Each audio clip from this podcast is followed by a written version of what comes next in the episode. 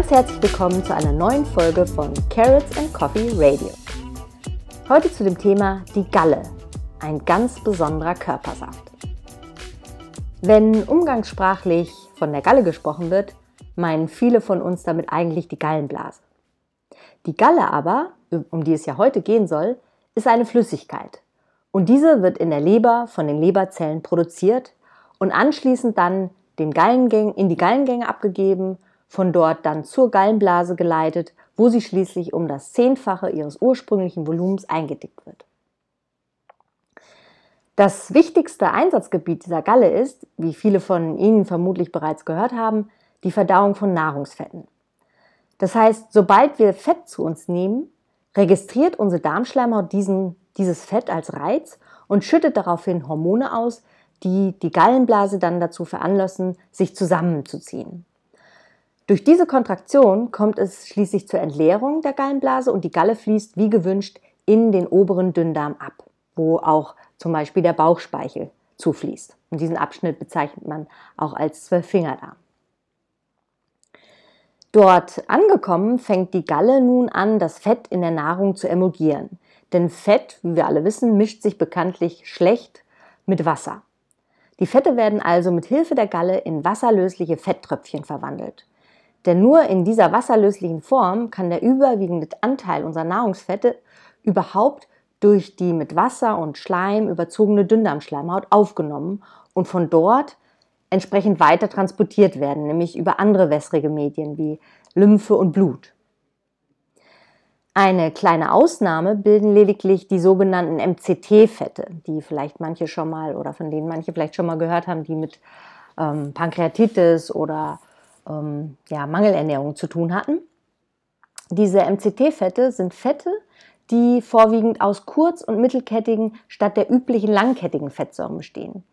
Sie kommen recht häufig oder sehr ähm, in großer Zahl in Kokosfett und teilweise auch in Milchfetten vor, also in Butter, allen voran in Ziegenbutter. Und diese sind von Natur aus bereits gut wasserlöslich und deshalb können sie auch aufgenommen werden, ohne vorher mit Hilfe zum Beispiel der Galle chemisch emulgiert werden zu müssen. Nun, die Galle kann aber noch weitaus mehr als Fett emulgieren, um es dann absorbieren zu können. Sie ist ein ganz besonderer Körpersaft und von ihm produzieren wir jeden Tag, ja doch, circa 700 Milliliter und er ist dabei höchst komplex zusammengesetzt. Je nach Zusammensetzung kann die Galle dabei eine gelb, gelblich-braune oder auch leicht grünliche äh, Farbe annehmen.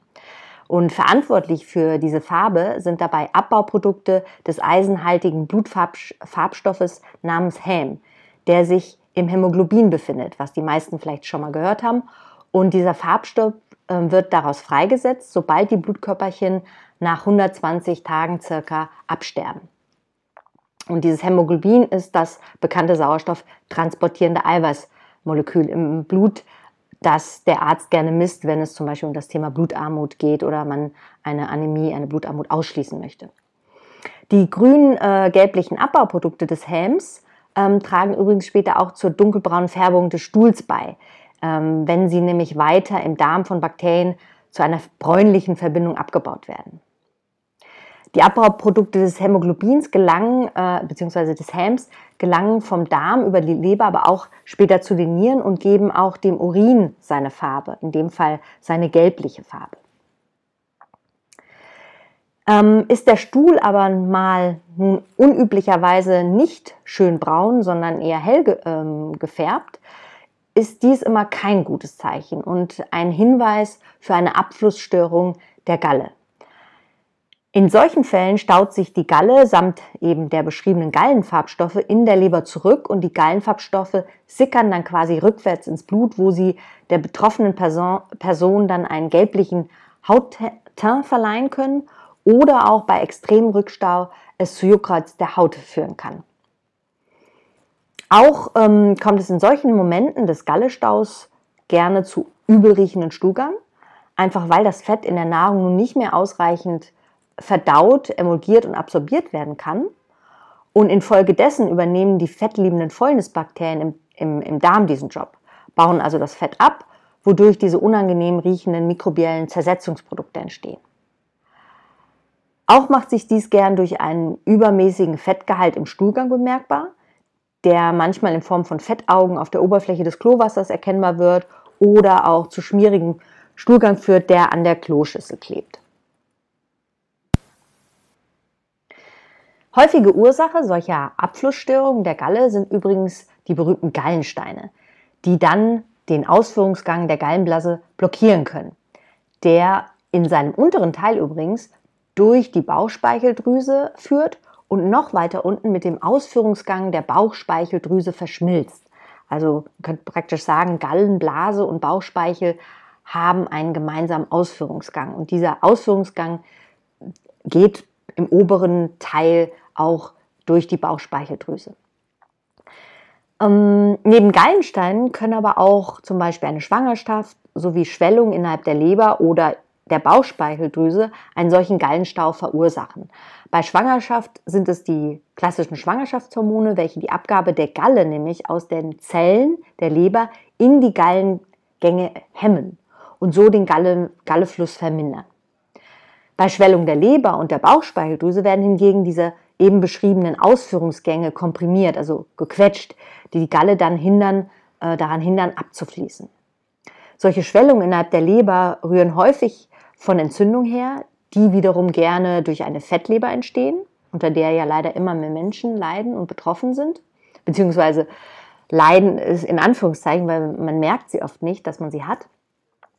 Und Schwellung der Bauchspeicheldrüse ähm, kommen nicht selten bei Entzündungen der Bauchspeicheldrüse vor, was wesentlich seltener ähm, auftritt, oder aber bei Tumoren, die dann eben die Gallengänge sozusagen zudrücken.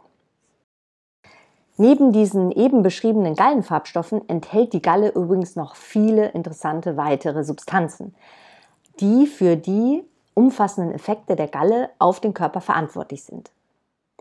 Dazu zählen zum Beispiel das Cholesterin und verschiedene Phospholipide, aber auch Mineralstoffe, Enzyme und die sogenannten primären Gallensäuren.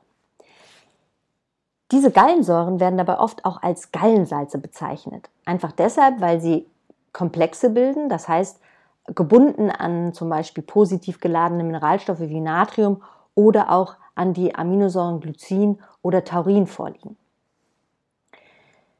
Gallensalze und Phospholipide sind übrigens dabei diejenigen Gallebestandteile, die für die erwähnte Emulgierung der Fette verantwortlich sind. Ähm, und der Grund dafür ist, weil Gallensäuren und Phospholipide sowohl über einen wasserliebenden als auch einen wasserabweisenden Anteil im Molekül verfügen, was wiederum dazu führt, dass, sie, dass sich ihre wasserabweisenden Anteile einander zuwenden und sich dadurch einschichtige, rundliche, angeordnete ähm, Membrane bilden, ver vergleichbar mit kleinen Seifenblasen. Und in diese wasserlöslichen Blasen können nun die wasserunlöslichen Nahrungsfette und die wasserunlöslichen bzw. die fettlöslichen Vitamine wie Vitamin A, D, E und K eingeschlossen und so eben durch den Darm bis in die Dünndarmschleimhautzellen transportiert werden. Eines an dieser Blasenbildung, die man auch gerne als Mizellen bezeichnet, beteiligten Phospholipide ist übrigens das berühmt-berüchtigte Lecithin, das wir alle auch als Nahrungsfett in Form von Eiern, Sojabohnen, Ölsaaten, Innereien oder Butter zu uns nehmen. Viele Inhaltsstoffe, die wir in der Galle finden, werden übrigens in der Leber selbst produziert. So zum Beispiel auch das Cholesterin. Und das Cholesterin ist eine ganz interessante und wichtige Schlüsselsubstanz im Körper. Und zum Glück kann die Leber dieses auch selber produzieren. Aus Cholesterin werden nämlich in der Leber sowohl die Gallensäuren als auch ganz viele Hormone gebildet. Benötigt der Körper nun also viele Gallensäuren für die Verdauung oder Hormone, werden folglich die körpereigenen Cholesterinreserven geleert und der Cholesterinspiegel sinkt entsprechend. Diesen Mechanismus macht man sich übrigens heute in der Ernährungstherapie auch sehr gerne zunutze, äh, indem man Menschen mit erhöhten Cholesterinspiegeln zum Beispiel empfiehlt, sehr viele Ballaststoffe zu sich zu nehmen. Die Ballaststoffe nämlich binden dann die Gallensäuren im Darm, welche nun über den Stuhl forciert und vermehrt ausgeschieden werden. Dies wiederum macht natürlich dann eine Nachproduktion von Gallensäuren aus dem Vorläufermolekül Cholesterin in der Leber notwendig. Und senkt so auf diese Art und Weise den Cholesterinspiegel. Ziemlich clever. Normalerweise scheiden wir diese Gallensäuren, äh, diese Gallensäuren ähm, übrigens kaum über den Stuhl aus. Einfach weil sie für den Körper sehr wertvolle Substanzen darstellen und er diese ungern hergibt. Nicht umsonst hat der Körper deshalb auch ein ausgeklügeltes Recycling-System für sie entwickelt, in dem er Gallensäuren, nachdem sie ihre Aufgabe bei der Fettemulgierung und Fettaufnahme im Darm erfüllt haben, zu 90 Prozent wieder aus dem ähm, unteren Darmabschnitt rückabsorbiert. Über die Fortader, also diese diese, ähm, dieses große Blutgefäß, was vom Darm zur Leber führt, gelangen sie somit eben vom Darm zurück zur Leber und können dann erneut in der Leber genutzt und anschließend in die Galle abgegeben werden. Man spricht deshalb auch vom sogenannten Darm-Leber-Kreislauf, den man im Fachjargon auch als enterohepatischen Kreislauf bezeichnet.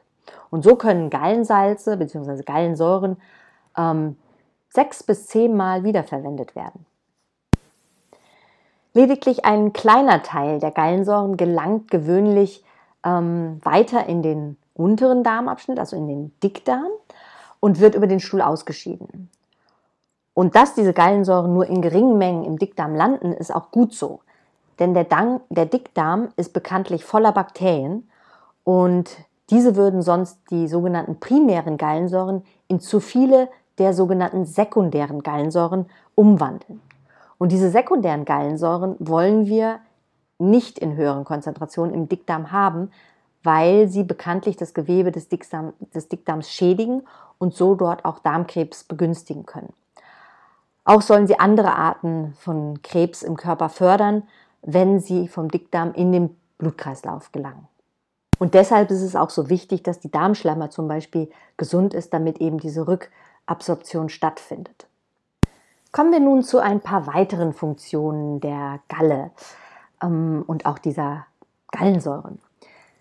Wie wir heute wissen, sind Gallensäuren nicht nur wichtig für unsere Fettverdauung und die Aufnahme fettlöslicher Vitamine und vieler auch gesundheitsförderlicher sekundärer Pflanzeninhaltsstoffe, die sind nämlich auch oft fettlöslich, sondern ähm, die Gallensäure in der Galle fungiert auch als ja quasi unser körpereigenes Abführmittel. Das heißt, sie stimulieren die Peristaltik unseres Darms, indem sie Wasser in den Darm ziehen, wodurch sich der Stuhl dann natürlich leichter ausscheiden lässt und auch an Volumen zunimmt. Hinzu kommt, dass die Gallensäuren äh, starke antimikrobielle Eigenschaften äh, aufweisen. Und durch diese beiden Wirkungen, also die abführende und die antimikrobielle Wirkung, verhindern Gallensäuren entsprechend, dass es zu Fehlbesiedlung im Darm, insbesondere ähm, zu Ansiedlung von Bakterien und Pilzen im Dünndarm kommt, der ja im Gegensatz zum Dickdarm kaum mit Bakterien besiedelt sein sollte. Solche Fehlbesiedlungen im Dünndarm werden heutzutage aber immer häufiger und führen dazu, dass Bakterien sich im Dünndarm über die dort noch nicht absorbierte Nahrung hermachen. Sie treten, also könnte man sagen, die Bakterien treten folglich mit uns in Konkurrenz um Nährstoffe und führen dann zu Nährstoffmängeln, trotz, sag ich mal, voller Teller, weil eben die Bakterien im Dünndarm Dünndarm nun die Nahrung nutzen und abbauen. Leider produzieren diese Bakterien bekanntlich beim Abbau von Nährstoffen als Nebenprodukt ähm, auch noch allerlei Stoffwechselprodukte. Ne? Also die kleinen Bakterien haben natürlich auch sowas wie Stuhlgang und Pupsen und entsprechend entstehen Gase, Säuren und das kann eben vielfältige Verdauungsprobleme bei uns verursachen.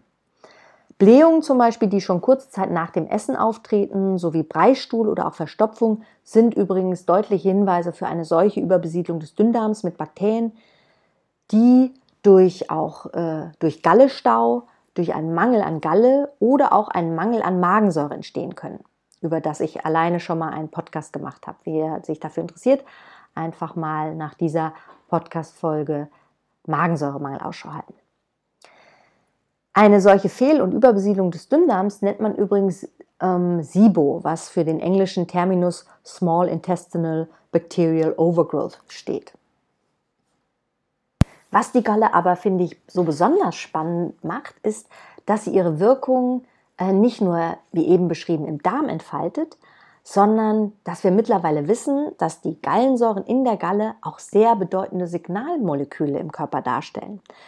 Das heißt, diese primären Gallensäuren wirken nicht nur im Darm, sondern entfalten auch interessante Wirkungen, wenn sie von der Darmschleimhautzelle über die Fortader zur Leber transportiert werden.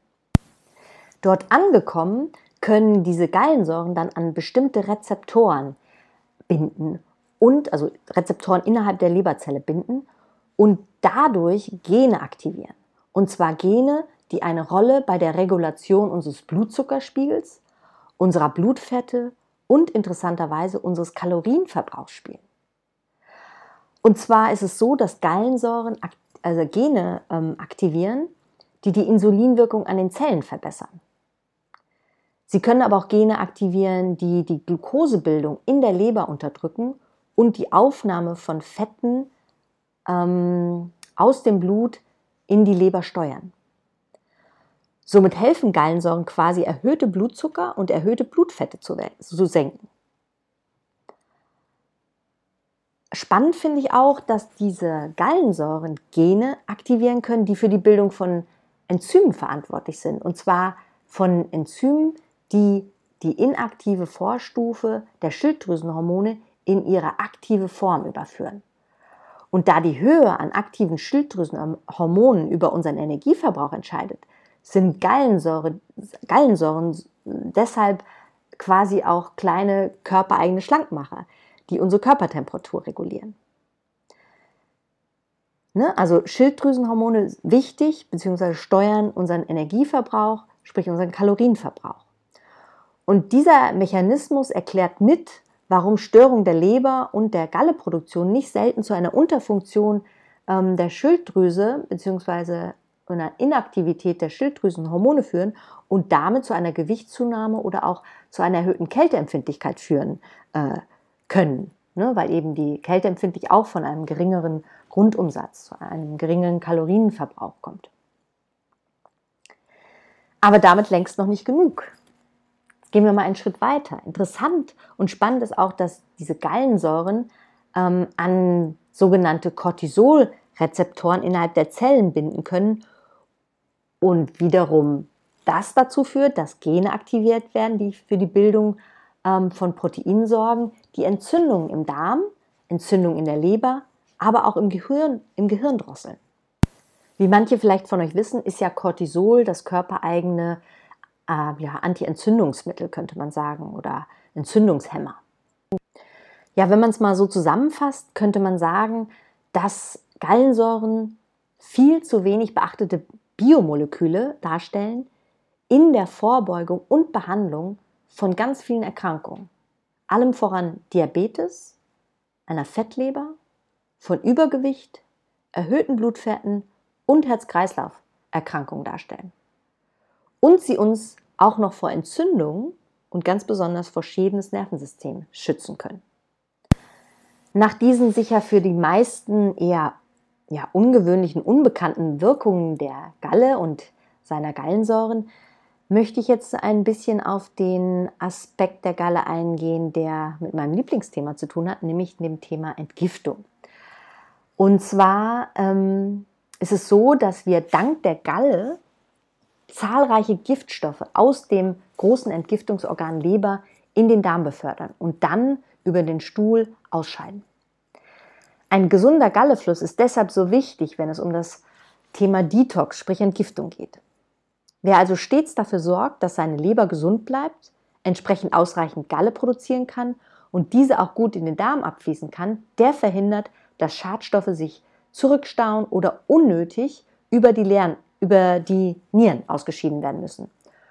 Denn das ist nicht erwünscht, weil gerade die Nieren heutzutage schon mächtig überlastet werden und häufig dadurch Funktionsverluste erleiden, einfach weil die Entgiftung über die Galle bzw. den Stuhl nicht ausreichend funktioniert. Sie werden praktisch gezwungen, eine Funktion der Leber zu übernehmen und das Nierengewebe ist sehr empfindlich äh, und längst nicht so regenerativ wie die Leber. Ein äh, interessanter weiterer Bestandteil der Galle ist äh, übrigens auch ähm, dieses berühmte Natriumbicarbonat, was die meisten von euch wahrscheinlich als Natron kennen, und ein Verdauungsenzym namens alkalische Phosphatase für die Experten unter uns.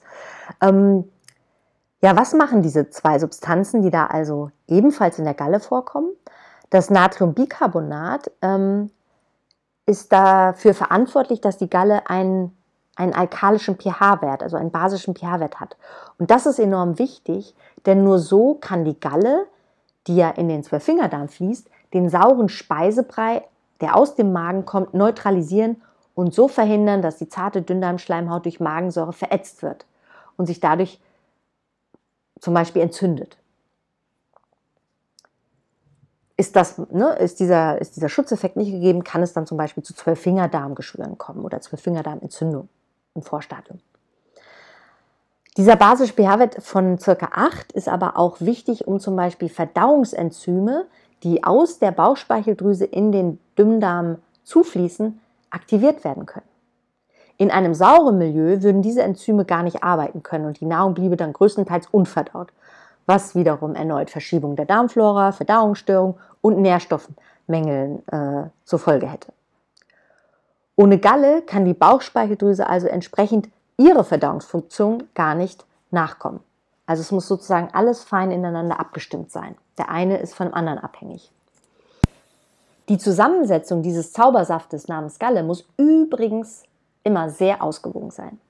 Das heißt, die Galle darf nicht zu viel von dem einen und dafür zu wenig von dem anderen Bestandteil enthalten. Enthält die Galle zum Beispiel zu viel Cholesterin, zu viel Calcium oder zu viel des Gallenfarbstoffes Bilirubin und dafür zum Beispiel zu wenig Gallensalze oder zu wenig Phospholipide, kann es nämlich zum Beispiel zur Auskristallisation Auskristallisation äh, bzw. zu der gefürchteten Gallensteinbildung kommen. Zu viel Cholesterin und zu wenig Gallensäure enthält die Galle oftmals dann, wenn der Abbau von Cholesterin zu Gallensalz, äh, Gallensalzen eingeschränkt ist. So zum Beispiel bei erhöhten Leberbelastungen oder auch Leberfunktionsstörungen. Auch Infektionen und Stress können ein ganz wesentlicher Faktor für zu wenig Gallensalze in der Galle sein. Denn die Toxine, die von Bakterien gebildet werden, können die Gallensäureabgabe blockieren.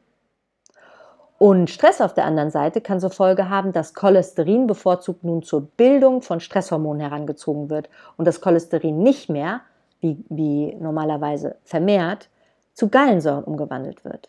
Ne? Also es wird praktisch die Stresshormonproduktion der Gallensäureproduktion vorgezogen. Hinzu kommt, dass noch unter Stress auch der Abfluss der Galle immer beeinträchtigt wird. Ganz einfach deshalb, weil sich unter Stress der Ringmuskel, der sich am Ende des Ausführungsgangs äh, der Gallenblase befindet, krampfartig anspannt. Ne? Also wir wissen, dass alle Verdauungsprozesse eigentlich unter Stress äh, beeinträchtigt werden. Ne? Deswegen sagt man ja auch immer beim Essen sich hinsetzen, in Ruhe essen, nicht im Gehen und Stehen essen, weil eben genau dann das passiert. Die Ausführungsgänge für ganz viele Verdauungssäfte äh, spannen sich an und entsprechend auch der Gallengang ähm, beziehungsweise der Gallengang-Ringmuskel und so kommt es quasi zum Verschluss oder zum stärkeren, zur stärkeren Kontraktion dieses Muskels. Und entsprechend kann eben die Galle nicht so gut abfließen, staut sich dann in der Gallenblase zurück und äh, kann so die Steinbildung fördern. Auch zu lange Nahrungspausen oder sehr fettarme Kost sind nicht unbedingt vorteilhaft, wenn man keine Gallensteine bekommen möchte, weil auch dann es zu einem Anstau der Galle bzw. zu keiner ausreichenden Entleerung der Gallenblase kommt. Also wenn ich keinen Fettreiz habe, ähm, dann entleert sie sich entsprechend nicht. Und deshalb ist auch das Fasten oder das beliebte Überspringen des Frühstücks bei einer Neigung zu Gallensteinen nicht wirklich von Vorteil, weil eben die Verweildauer der Galle verlängert wird. Ne, in der Nacht haben wir ja schon eine ganze Weile nichts gegessen und besteht kein, kein Anlass, die Galle zu entleeren. Und ähm, das, summa summarum, hat dann zur Folge, dass praktisch die Galle noch stärker eindickt, quasi ja, leichter auskristallisieren kann. Besonders wir Frauen übrigens neigen zu Gallensteinen. Das liegt daran, weil wir einen höheren Östrogenspiegel haben und der den, Cholesteringehalt der Galle ansteigen lässt. Und die Gallensalze dann entsprechend nicht mehr ausreichen, um das Mehr an Cholesterin ausreichend in Lösung zu halten. Ja, alles, denke ich, sehr interessante Aspekte und äh, wie dieser umfangreiche und hoffentlich für Sie interessante, wenn auch etwas physiologisch angehauchte Beitrag zum Thema Galle zeigt, ist dieser Körpersaft für unsere Gesundheit von ganz großer Bedeutung und ich freue mich drum schon jetzt, Ihnen im nächsten Beitrag wertvolle Tipps zu geben, mit denen Sie dann Ihren Gallefluss verbessern, anregen und vor allem auch Ihre Leber unterstützen können, denn die ist ja für die Produktion dieser Galle verantwortlich. Ja, wenn Ihnen dieser Beitrag äh, gefallen hat, würde ich mich natürlich an dieser Stelle sehr über Ihren Daumen hoch freuen und natürlich auch, wenn Sie Lust haben, mal eine kleine Bewertung auf iTunes für mich zu hinterlassen. So steigen die Chancen, dass auch andere auf diesen Podcast aufmerksam werden und von ihm profitieren. Ja, das war's von mir für heute. Ich sage an dieser Stelle Danke fürs Zuhören und Tschüss, bis zur nächsten Folge von Carrots and Coffee Radio.